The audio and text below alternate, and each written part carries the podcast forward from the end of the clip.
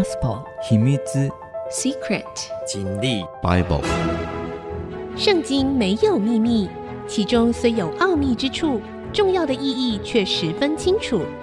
请听曾阳晴为你解密。这里是 IC 之音组合广播 FM 九七点五，欢迎您收听《圣经没有秘密》，我是主持人曾阳晴。这个节目呢，同步在 Apple 的 Podcast、Google 的 Podcast 上架，Spotify 也可以听得到。如果你在 Podcast 收听的话呢，欢迎您按一下订阅，就会每一集收到我们的节目，收听方便。喜欢我们的节目呢，也欢迎到 Apple 的 Podcast 评五颗星。并留下您的心得，你评五颗星就一直接点最右边的五颗星就好了，好，不要点一颗星，因为点一颗星，它送出去就是给我一颗星而已。好，谢谢你给我们鼓励，给我们支持。上次的节目呢，我们说到了旧约最伟大的一位先知以利亚，他呢在亚哈执政的时候呢，上帝临到他的话说。说你去告诉亚哈，说在这地呢，如果不是我祷告，这个地呢就不再下雨。果然呢，呃，来了三年半的旱灾，遍地呢，呃，都发生了极大的灾难。那上帝的话呢，告诉以利亚，他到撒勒法这个地方去呢，帮助一个寡妇住在他们家，让寡妇养。寡妇呢自己吃都不够了，怎么还有粮食来养你呢？上帝就是这么奇妙。他借着以利亚告诉寡妇说：“你先做一个小饼给我吃啊，抹抹油，弄一点面粉啊。之后呢，你会发现你们家的油永远用不完，面粉也永远用不完，直到下雨的那一天呢。果然过了三年半以后呢，上帝的话就临到以利亚说：‘你去使亚哈得见你，我要降雨在地上。’于是呢，以利亚就要去。”找亚哈，其实亚哈之前呢，已经找人派人找以利亚找很久了。怎么说呢？因为撒玛利亚有大饥荒啊，他就想起来了那个先知以利亚，跑来跟他说：他若不祷告，这片地都有饥荒旱灾啊，就不再下雨啊。所以他认为罪魁祸首在以利亚身上，所以呢，他遍地，而且还到国外去找邻国的这个国家，请他们帮忙找。啊，因为他认为把以利亚找到了，制裁他，或者是逼他祷告，就能够解除饥荒啊。亚哈将他的家宰俄巴底招了来，俄巴底呢甚是敬畏耶和华。耶洗别杀害耶和华众先知的时候，俄巴底将一百个先知藏了，每五十个人藏在一个洞里，拿饼和水。供养他们，哎，这里都是刮胡了哈。这段话呢，只有一句话啊是正文，就是亚哈将他的家宰俄巴底招了来，然后呢，接下来俄巴底甚是敬畏耶和华，一直到拿饼和水供养先知，这一整段话都是一个括弧，用来解释俄巴底这个人啊。那家宰我们听起来好像是我们家的总管的意思而已哈。那嗯，其实，在那个时代呢。俄巴底管的不仅仅是王家的总管而已，哈，君王家的总管，他也主管这个君王家所有的土地财务状况。后来呢，甚至发展为啊北国的宰相这样子的一个职务。所以呢，其实应该是雅哈的特助了。这么说了哈，董事长特助哈，在雅哈跟耶喜别这样混乱的宗教信仰的这个王朝里面，啊、哦，他呢要当这样子的一个特助啊，不要忘记了哈。耶洗别希望把巴力的信仰宗教引进以色列国，取代上帝的信仰。亚哈呢，基本上某个程度上也是同意的，但是亚哈基本上血液里面流的 DNA 还是以色列人 DNA，所以呢，他是想要兼容并蓄啊，跟其他的以色列人一样。但是耶洗别并不是这样子想，他要取代耶和华巴力变成是主神的意思哈。但是在这样子的混乱的宗教信仰里面，俄巴底甚是敬畏耶和华，他还愿意当这个人的特助。你就知道，我相信上帝呼召俄巴底是说，告诉他说，你要在那个地方坚持住，因为很多人需要你的帮助。果然呢，耶洗别杀害耶和华众先知的时候，俄巴底将一百个先知藏了。好，我们先来说耶洗别杀耶和华众先知，你就可以看出他想斩草除根嘛，让所有的先知都被杀害以后，那么你还能够搞什么宗教仪式？什么都没了嘛。但一般来讲，在那个时代，哈，古代近东的标准宗教系统，对于崇拜其他的神明，公开是持宽容态度的。唯一所谓的不宽容的，应该是其实是耶和华神啊，上帝是不宽容的。那之后我们有有机会，我们会再来思考这个问题哈。那因为逼迫你，可能逼迫先知，逼迫他的信众，很可能会逼迫到大有能力的他们背后的那个上帝哦，或者是那个神祇神明啊，导致神明的震怒和惩罚。所以呢，历史上要到很久很久很久以后，才有宗教逼迫这回事。啊，古代的宗教逼迫政策呢，往往其实都是与政治因素连结在一起啊，连结在一起。好，所以呢，这里很奇特的哦，耶洗别直接想要杀耶和华众先知。第一个，可能耶洗别真的蛮强悍的，这是第一个。第二个呢，他想刨根呢、把。上帝的这个先知系统都给他刨掉啊，像这样子呢，也能够让巴力的这个敬拜呢取代上帝的敬拜。好，那俄巴底呢做了一个事情，他把一百个先知藏起来啊，在加密山区啊，有两千多个石灰岩溶洞哦，而且有的很大哦，有的很大，所以呢，找一个洞把这些先知藏起来，并不是很困难的。他说：“五十个人藏在一个洞里，那一百个其实就找两个比较大的洞把它藏起来。那两千多个洞，你你要找到不是那么容易啊。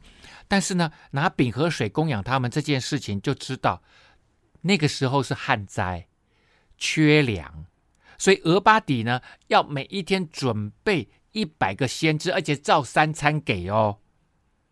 拿饼和水供养他们真的很不容易啊。显然。”俄巴底的权力真的很大，手上能够动用的资源真的很多，否则啊、哦，他不只是要把他们藏得好，哎，还要天天供应他们，在这个旱灾缺水的过程当中，缺粮的过程当中，要养这么一百个人，谈何容易啊！这若不是俄巴底真的很敬畏上帝，真的很爱上帝，他不容易做到这一点，因为他很容易就被发现了，很容易就被雅哈。给这个制裁了。好，这时候呢，雅哈就对俄巴底说：“我们走遍这地，到一切水泉旁和一切的溪旁，或者可以找着青草，可以救活罗马，免得绝了牲畜。”好，这是亚哈王对什么？对俄巴底所说的话啊。那我们还记得哈，亚哈王呢，其实是分裂的以色列国的北国。啊，北国就其实现在就叫以色列国哈，那南国叫犹大国哈，那北国的第七位君王啊，北国的第七位君王，那在这个君王的时候，因为他极恶嘛啊，他跟他太太两个人呢敬拜巴力啊，所以呢，上帝就差派了以利亚来到他们当中啊。好，没想到呢，还有一位俄巴底，忠心良善的神的仆人呢、也在亚哈边上，而且当上他的极高的这个行政特助啊。结果亚哈呢跟俄巴底讲的话是说，我们去找水。那如果你是君王的话，你去找水，你会为了什么？当然是为了自己。第一个，我自己能吃吃喝喝。你吃吃喝喝大概没问题啦。俄巴底都有办法让先知喝水了，所以亚哈王自己喝水是没问题的。可是呢，你作为一个君王，你我我再念一遍哈，这这个原文是这样讲：一切水泉旁和一切溪边，或者可以找着青草，可以救活罗马。他不是要找水来给百姓喝啊？君王应该第一个想到的是百姓，结果没有，他第一个想到的是救活他自己的罗马。他对人民的死活其实没什么关心呐、啊，人民没有食物没水，哎，那算什么？他只关心军队的罗马战马啊。当时呢，他手上拥有几千匹的马跟骡，算是很多的。算是很多，也就是在亚哈王的时代呢，军力算是不错的啊，算是不错的。好了，那雅哈呢对俄巴底这样子一说呢，于是二人分地游行啊啊，当然不是像我们今天讲的这个 parade 的那个游行啊，就是说你走这边，我走这边，雅哈独走一路，俄巴底独走一路，究竟结果如何？我们先休息一下，稍后再回到节目的现场。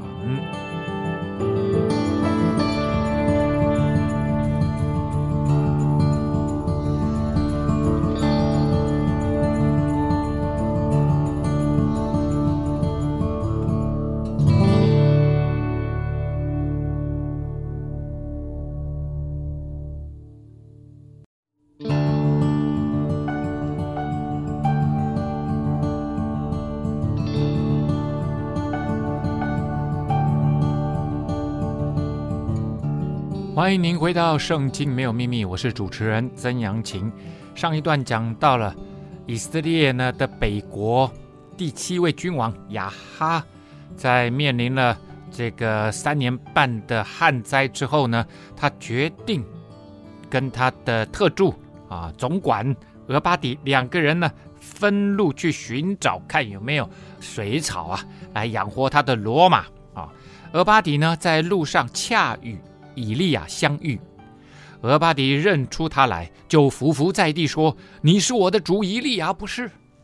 是不是啊？”嗯，所以呢，显然以利亚在北国相当有名呐。啊，这个以利亚之前去亚哈朝跟他说：“上帝要惩罚你，若不是我祷告，我告诉你，这个天就不降雨。”那时候，我相信俄巴底呢。也在朝廷之上，所以呢，他看到以利亚，这时候在路上遇到了，就认出来了。以利亚回答说：“是，你去告诉你的主人说，以利亚在这里。”俄巴底就说了：“仆人有什么罪？你竟要将我交在亚哈手里，使他杀我呢？我指着永生的耶和华你的神起誓，无论哪一邦哪一国，我主都打发人去找你。”若说你没有在那里，就必使那邦那国的人起誓说，实在是找不着你。现在你说要我去告诉我的主人说，以利亚在这里，恐怕我一离开你，耶和华的灵就将你提到我所不知道的地方去呀、啊。这样我去告诉雅哈，他若找不着你，就必杀我。仆人却是自幼敬畏耶和华的。那我我们先讲这一段，他其实讲了蛮长一段。和俄巴底大概有很多的话想要跟以利亚说，好不容易遇到了这个神人呐、上帝的重用的这个仆人呐，啊、哦，所以呢，俄巴底哇一倾谢，因为他是敬畏上帝的人呐、好不容易遇到了以利亚哦，这这位上帝重用的仆人，所以哇，他他就一一一大说特说啊。哦他结果他讲什么？无论哪一邦哪一国，我主都打发人去找你。所以呢，亚哈不仅仅在以色列国里面找而已，他觉得这个罪魁祸首一定要把他捞出来，所以他可能也到亚兰国去，也跟他推罗西顿，跟他到别各各地去讲和，跟他到这个摩押国，就就就找就就去把这个呃以利亚找出来。结果呢都没找着，没找着，人家没帮你找着人哦，还要怎么说？还要叫人家起誓说，哎，呃我我这里真的没有人哦。好了，那这个很奇特哦。俄巴底居然认为说，恐怕我一离开你，耶和华的灵就提你到我所不知道的地方去。耶和华的灵，很多地方其实是用耶和华的手，就是上帝的手临到你，也就代表上帝的灵就临到你了。好像上帝的手就把你提到我所不知道的地方去，因为他认为大家之所以找不到以利亚，就是因为他随时会被上帝提来提去。上帝把人提到哪里去，你当然找不到了。所以他好怕，他好怕说：“哎呦，我一离开你，上帝又把你不知道提到哪里去了。”他认为他这一次是偶遇以利亚，被他遇上了。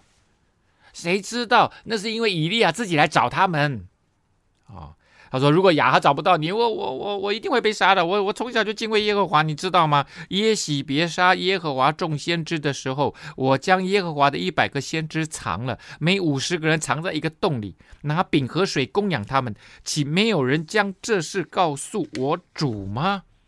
难道这件事情你不知道吗？哎哎。”这个我说俄巴底啊，你怎么把这个秘密随便就讲出来？而且显然其他人知道哦，其他有人知道这回事哦。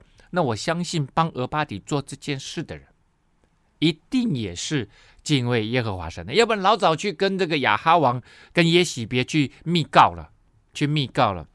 所以呢，他认为说，我手底下帮我办这件事情的，也是敬畏上帝的人，他没有人去告诉你吗？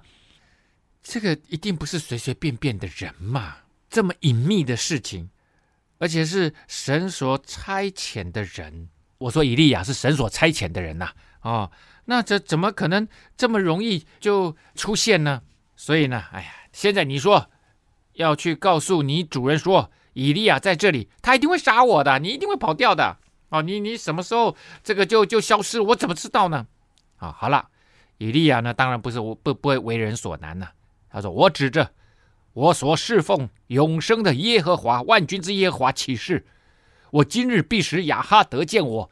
你你不用担心，我现在就发誓跟你说，因为他是上帝派来的嘛。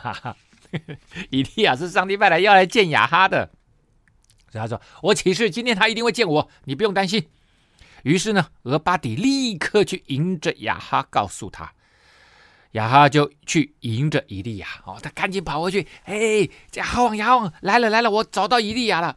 哦，在哪里？在那边，在那边，跟我走走走，我们一起来。结果呢，就去了，就看到了以利亚。哇，亚哈见了以利亚，仇人见面，分外眼红啊。他这三年多。就一直纪念着以利亚，就认为我国之所以会遭遇到此灾难，都是因为你以利亚的缘故啊！你不祷告嘛？他不知道背后是上帝呀、啊，便说使以色列遭灾的就是你吗？是你害的吗？就是你这个人吗？以利亚就说了：“你搞不清楚状况，使以色列遭灾的不是我，乃是你和你父家。”因为你们离弃耶和华的诫命，去随从巴力，现在你当差遣人，招聚以色列众人和侍奉巴力的那四百五十个先知，并耶洗别所供养侍奉亚舍拉的那四百个先知，使他们都上加密山去见我。以利亚很清楚，他这一次来就是下战帖的，他代表耶和华上帝跟巴力。亚舍拉这一对外邦神来下战帖的，亚哈跟耶洗别企图将巴力的信仰变成国教，要来取代上帝，导致上帝非出手不可。因为你们离弃耶和华神，所以上帝才出手告诉你：你敬拜的巴力不是那个闪电风雨的神吗？那么怎么三年半你们？这三年半不可能，亚哈都在那里束手待就擒啊！他一定不知道做了多少法，没用就是没用啊！以色列人的问题不是饥荒，而是你们离开上帝。好了，那你当差遣人，他说你现在很简单，你去告诉以色列众人，当然不可能去告诉北国的十个支派所有的以色列众人，就是召集到他们的呃每一个支派里面的长老。和侍奉巴力的四百五十个先知哦，这个亚哈王自己养了四百五十个先知，并耶洗别所供养侍奉的亚瑟拉的四百个先知。哦，这个亚哈跟耶洗别两个人分工啊、哦，亚哈呢供养巴力的四百五十个先知，那耶洗别呢供养这个亚瑟拉的四百个先知。哈、哦，亚舍拉我们讲过了，都是在巴力祭坛的旁边的那个木柱啊。那个那个呃，代表亚瑟拉，然后呢，大家上加密山一决雌雄啊！啊、这个加密山呢，原文的意思叫花园山啊、哦，大概高五百多公尺啊、哦，海拔了哈、那接近腓尼基城邦啊、哦，这个地方呢，其实是崇拜巴力的一个中心呐啊、哦。以利亚选择这个地方跟他们决战啊、哦，作为挑战巴力的主战场。哦，很简单呐、我来到你们的势力范围，我就来到你们的什么？我就来到了你们的这个主战场，你已经占尽天时地利人和了。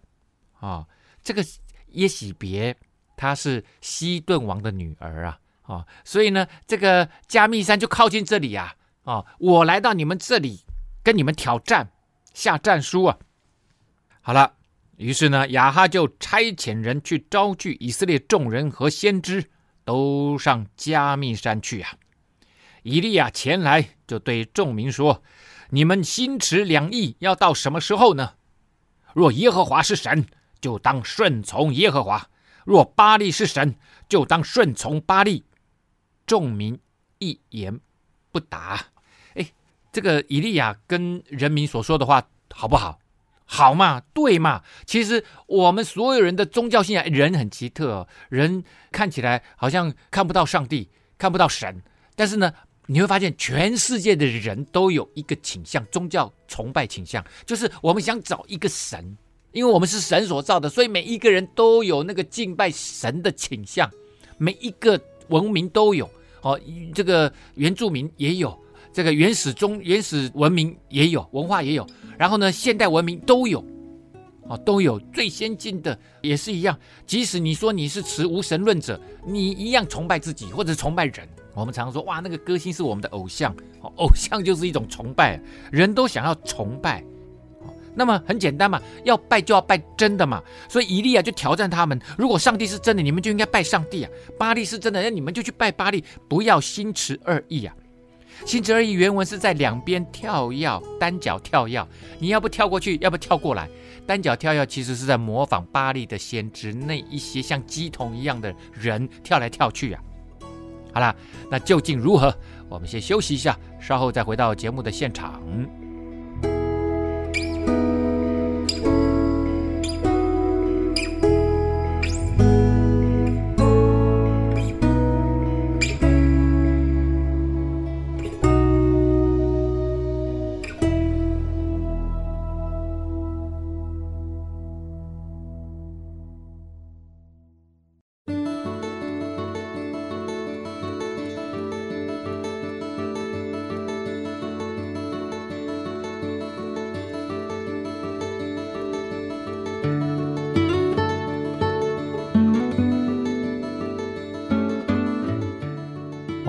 回到《圣经没有秘密》，我是主持人曾阳晴哈。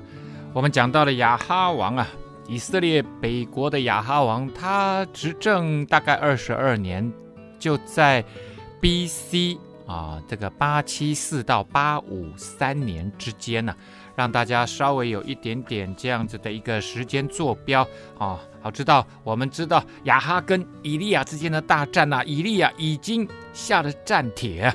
就说我们上加密山去，你把亚这个巴利的四百五十个先知，亚瑟拉的四百个先知，通通上加密山来见我。然后呢，以利亚就趁这个时候，把那个十个支派的那些长老们就招来，就说：你们心持二意要到几时呢？哦，对嘛，你你要拜就拜真的嘛。如果上帝是真的，你就拜上帝；亚哈是真的，就拜亚哈嘛。不要一直心持二意啊。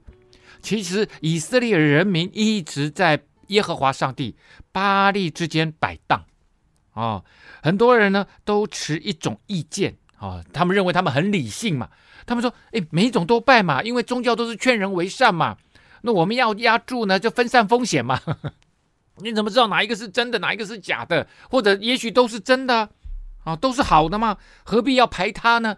是的，所以呢，基督教或犹太教一神教的信仰呢，排他性一直是。众人呢、啊，反对基督教的一个非常重要的原因啊因素，认为应该要和平相处嘛啊，所以呢，基督教内部也有这样的一个声音哈，特别是天主教呢，他们就啊持一个论调，就是说所有的宗教的最高的那个神呐、其实就是上帝的代化身呐、啊，那这样子呢？这种调和主义啊，或者是这种妥协主义，基本上不是圣经的啊一一般的想法。圣经的想法其实就是以利亚的想法。以利亚说：“不要心持二意，若耶和华是真神，就当顺从耶和华；若巴力是真神，就当顺从巴力。”这个巴力可以换成所有的神明的名字啊。那圣经的信仰，一神信仰，它其实一直在寻找一个真正的信仰。这个信仰呢，是他跟你可以建立关系，而且他创造宇宙万物，他掌管宇宙万物，掌管一切的那一位神，他觉得这个才是我们值得我们去敬拜的，而且是真实的敬拜。他要跟你建立真正的关系，他要带领你走一条真正的蒙福的生命道路，他要在意你生命中的每一件事情，他要让你的生命变得更加美好。当你相信他的那一天开始，你就成为新造的人，你每一天每一件事情他都关心，他希望透过你生命中所遇到的每一件事情，让你靠着他，可以每一天都有进步，生命每一天都更蒙福，都更有盼望。这是上帝的信仰。他说：“如果是真实的，那就走这条路嘛。而如果你信的那个是你，你遇到事情，然后你就拿一点贡品，然后你去拜拜，你去贿赂他，希望他能够帮助你，这个是没有用的啦，这个都是虚假的，啊而且甚至还会导致你生命当中蒙受咒诅的。这也就是为什么从犹太教到基督教，他如此的断定。所以，上帝的第一个属性，上帝有很多的属性，上帝的属性呢？”是第一个属性，就是他是独一的真神，独一的排他真神，他是 real，他不是假的。哦，好了，那接下来哈就就越越来越奇妙了哈，我们会继续来讨论这个问题啊。以利亚对众民说：“做耶和华先知的只剩我一个人，巴力的先知却有四百五十个人，当给我们两只牛犊啊！巴力的先知可以先挑选一只，切成块子。”放在柴上，不要点火。我也预备一只牛犊放在柴上，也不点火。好了，以利亚说：“做耶和华先知的只剩下我一个人。”这件事情，他这句话其实指明这一次在加密山上的对峙而言，因为之前俄巴底已经跟他讲了，他已经还还秘密的养了一百个先知在那个洞里面了，所以呢，呃，我我我相信。啊，以利亚不会那么无知，他指的就是现在目前我们这一次的大决战，我一个人要对打四百五十个，你们求告你们的神，他就说了，巴力，你先选一只牛，现在有两只牛，你先选一只牛，你看你要选哪一只？我们把它怎么样切成筷子放在柴上，不要点火，放在什么祭坛上面啊、哦？你们求告你们的神，我也求告我的神的名啊！啊、我们之前讲过，在那个时代，神的名就代表神。啊，所以呢，求告耶和华的名就是求告耶和华神啊。那降火显应的神就是神，很简单嘛，题目一样，看谁能答得出来嘛。那答得出来就是现在我们把它把牛呢切成筷子啊，扒了皮切成筷子放在祭坛上啊，当放在柴火上了。好，可是我们不去点火。我们让这一位神来点火，如果他是真神，他就有办法点火。哦，那这一个测验题呀，啊，代表说，好吧，你们认为这一切的灾难旱象，你们如果来拜神，是不是希望他能够帮我们解除这一切的灾难跟旱象，是吗？那很简单呐，如果是一位真神，他就可以掌握大自然，他就可以养活众人的生命。那我们现在来做一件事情，看看他要不要接纳我们的献祭。好，那你们先，我让你们先做嘛。如果你们成功了，你们就可以把我杀了嘛，我就是假的嘛。我们也不用测了，耶和华是不是真神的不用测了，我先让你们测啊。所以呢，这一个用烈火焚烧祭坛上的牛切块，哈，这个沙朗牛排，这一个。比赛或者是这一个题目难题呀、啊，代表第一个，神是烈火的神呐、啊。你们说你们巴力是风暴闪电的神，巴力像常常看到那个巴力的那个偶像上面手执霹雳闪电呐、啊，霹雳侠、闪电侠，风暴的闪电之神，火的主宰。好，所以呢，如果降火显应的。那那一定是你巴力神呐、啊！你巴力，我现在用你的题目啊，你说你是掌管那个闪电的火的神嘛？那么很简单嘛，如果你是真神，那你就给我们看嘛。我也没有叫你去拿水来淹嘛，没有嘛，因为显然你们求了半天，这么三年半你们也求不到水嘛。好了，那上帝在圣经里面也说了，耶和华是烈火。摩西在荆棘里面，神来找他呼召他的时候，Moses Moses 的时候。神是在哪里向他显明的？就是在那个荆棘着火的哦，荆棘有油脂啊，而且呢，在呃西奈半岛那边很干燥，常常荆棘会烧起来，没错。但是这一次荆棘烧起来，神临到荆棘却没有烧焦，这是最奇妙的一点。所以神出现的时候会有神迹啊，神迹代表的意思就是神的记号。神说：“我在这里，我给你一个记号看，这是 supernatural 的，这是 surreal 的，这是超自然的，代表我的同在。”后来呢，神带领以色列人出埃及之后，有云柱火柱与他们同在。啊，白天看的是云柱，晚上看的是火柱，其实都是火柱啊。为什么？因为白天太亮，有太阳嘛，所以你看起来像云柱。可是当一太阳一下山，你就看到是火柱，这是火。降临代表神显应同在呀，好吧？那我出了这个题目，你们先来作答。结果大家就回答说：“这话甚好啊，好，你以利亚出这个题目好啊，因为我们不怕我们的巴力神是闪电烈火之神呐。”好了，以利亚就对巴力的先知说：“你们既是人多，当先挑选一只牛犊，预备好了，就求告你们神的名，却不要点火。”我们不点火哈，让你们的神来点火，这样 OK 吗？OK 啊，怎么不 OK？他们偏偏求的就是这样子的一位巴力神呐、啊，掌管闪电、掌管火的那位神呐、啊。好了，他们将所得的牛犊预备好了，从早晨到午间，求告巴力的名，说：“巴力啊，求你应允我们。”却没有声音，没有应允的。他们在所逐的坛四围涌跳啊。哦，又咏跃又跳跃跳啊，单脚跳，呃哈哈哈！哦，你你可以想象原始文化啊、哦，他们在做法的时候，那些祭司或者巫师在做法的时候就是这样啊、哦。甚至到了现代啊、哦，有很多民间信仰啊、哦，有很多乩童跳来跳去，就是类似，非常非常类似，基本上都是类似的。结果呢，到了正午啊，发生了一件事情，伊利亚看他们搞那么久，哎，他受不了了，他到底做了什么回应呢？我们休息一下，稍后再回到节目的现场。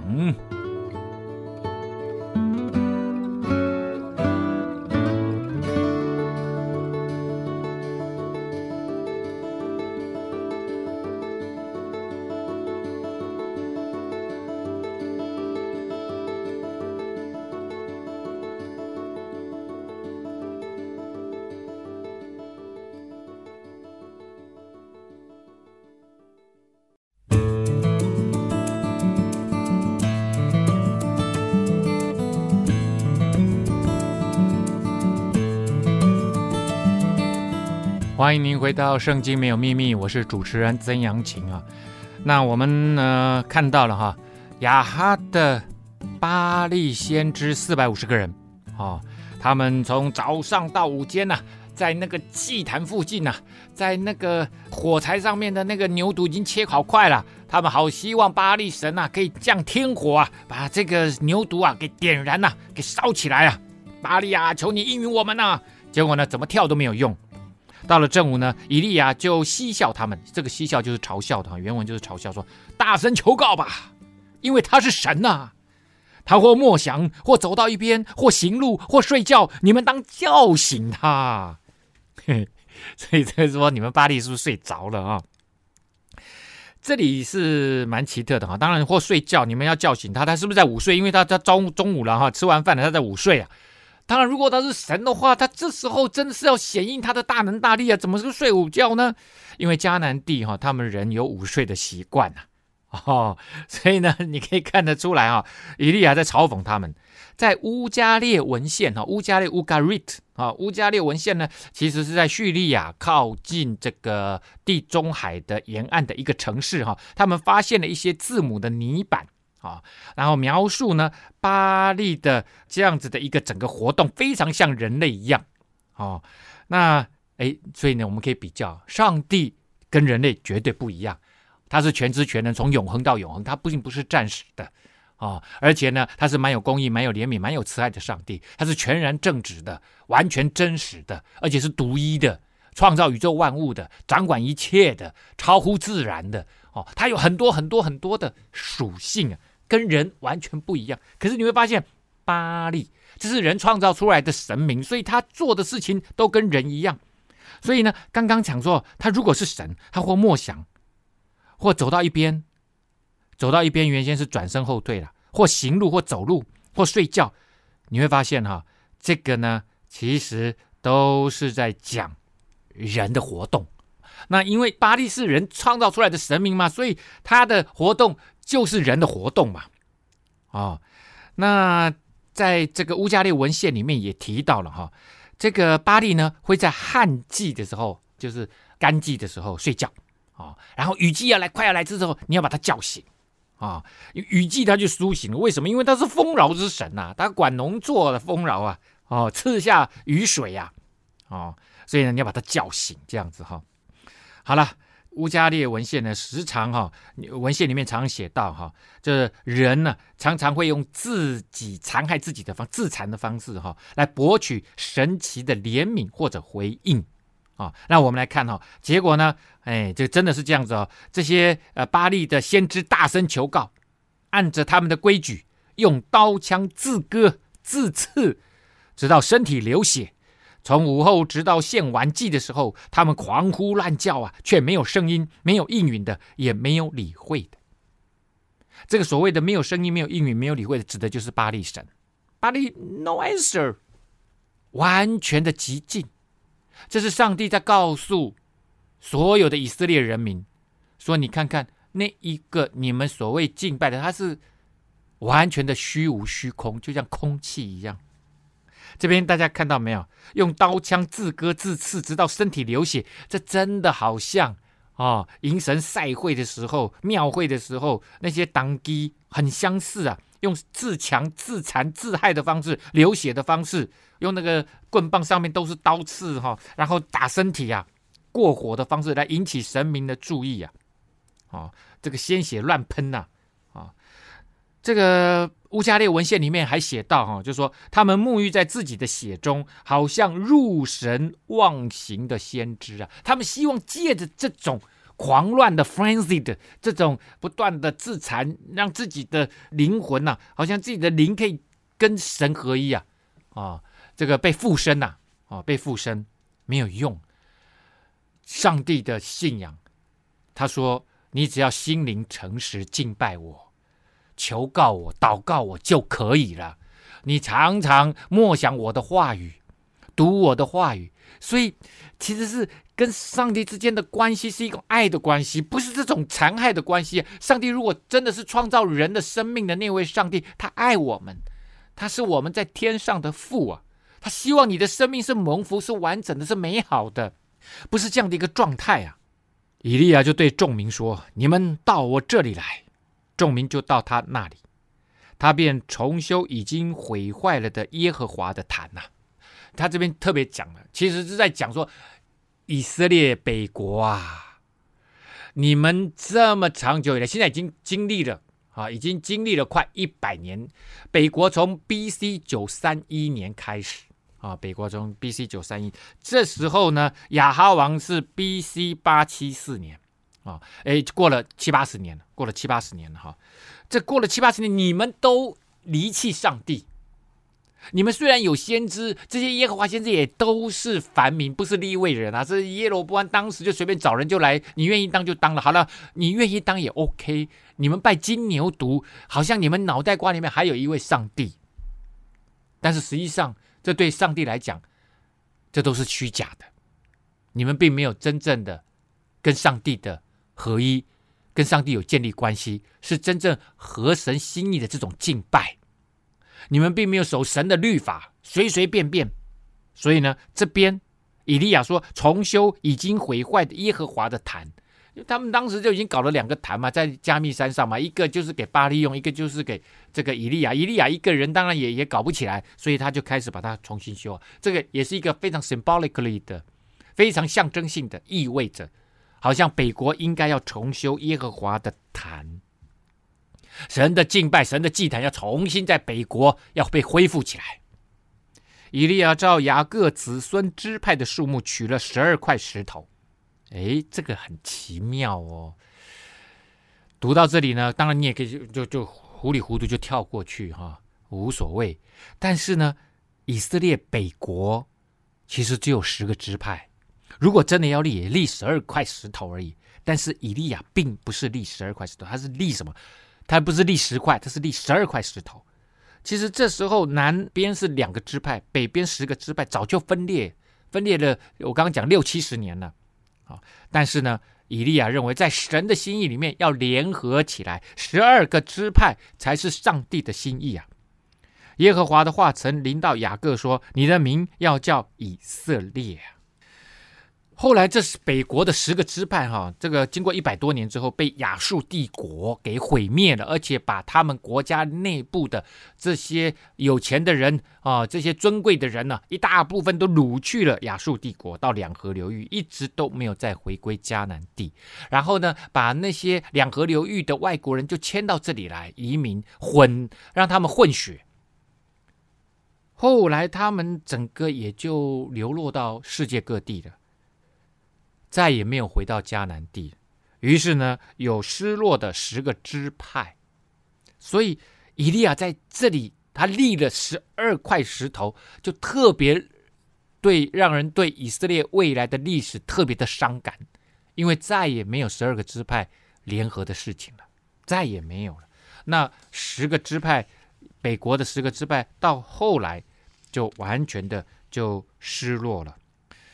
用这些石头为耶和华的名逐一座坛，在坛的四围挖沟，可以容谷二细亚，二细亚就是十四公升，应该是四边的这个祭坛都挖了沟啊，好让那个水可以流下来。又在坛上摆好了柴，把牛犊切成筷子放在柴上，跟之前的题目完全一样。巴力怎么做？巴力的坛怎么做？这里就怎么做。对众人说：“你们用四个桶盛满水，倒在燔祭和柴上。”啊、你你们你们拿水来倒，诶，这个祭坛上怎么可以烧烧火的？怎么可以放水？这就是奇妙的地方。现在旱灾是不是？现在旱灾倒水，神是啊生死的神，而且又说倒第二次，不是只倒一次哦，啊，四桶四桶水啊，这是好宝贵的水啊，倒四桶，再倒一次，倒第二次，他们就倒第二次，又说再倒第三次，再倒第三次，十二桶水。十二桶水，水流在坛的四围，连沟里都满了水，就一直流下来。好了，那这不是更难点着了吗？没关系，在神没有难成的事啊。到了献晚祭的时候，献晚祭是下午三点，先知以利亚近前来说：“亚伯拉罕、以撒、以色列的神呐、耶和华，求你今日使人知道你是以色列的神，也知道我是你的仆人，又是奉你命行这一切事的。”看到没有？他就是这样正常的祷告，跟巴力先知乱吼乱叫、流血狂舞的状况完全不同啊！耶和华，求你应允我，应允我，使这民知道你耶和华是神，又知道是你叫这民心回转的。他做完了这个祷告，于是耶和华降下火来，烧尽凡祭、木柴、石头、尘土，又烧干。沟里的水，众民看见了，就俯伏在地说：“耶和华是神，耶和华是神！”哇，大家就呼叫：“耶和华是上帝，上帝是神呐、！”这里“耶和华降下火来”这句话哈，原文是“耶和华的火降下来”。那这个火呢，fire，它单数，这个所以呢，耶和华一次性干脆利落就降火，说降火就降火。它不是打火机，一次没点着，两次没点着，因为是湿的嘛，而且是湿透了。这位上帝的举动太奢侈了。这时候正缺乏水的时候，他用那个祭坛被水淋湿、湿透，甚至沟里满了水。他告诉大家，神迹要多伟大就有多伟大，神迹代表神的同在。所以众民看见了，就呼求说：“耶和华是神。”他们知道上帝在这里。上帝在这里，上帝证明他自己是那独一的真神。好，那这个大战巴力的四百五十个先知哈，以利亚的故事呢，这里啊是小小告一个段落，但是实际上还没结束，他还有后半段的这个大战啊，而且以利亚在这个大战之后又有一些奇妙的经历啊。今天节目呢到这个地方啊啊来不及说明了啊，到这个地方要告一个段落了。好，我们这个节目呢在 Apple 的 Podcast 啊，Google 的 Podcast 上架。欢迎您上 Podcast 搜寻《圣经没有秘密》，按下订阅，让你可以不错过每一个节目哦。好，我们今天节目到这个地方告一个段落了，拜拜。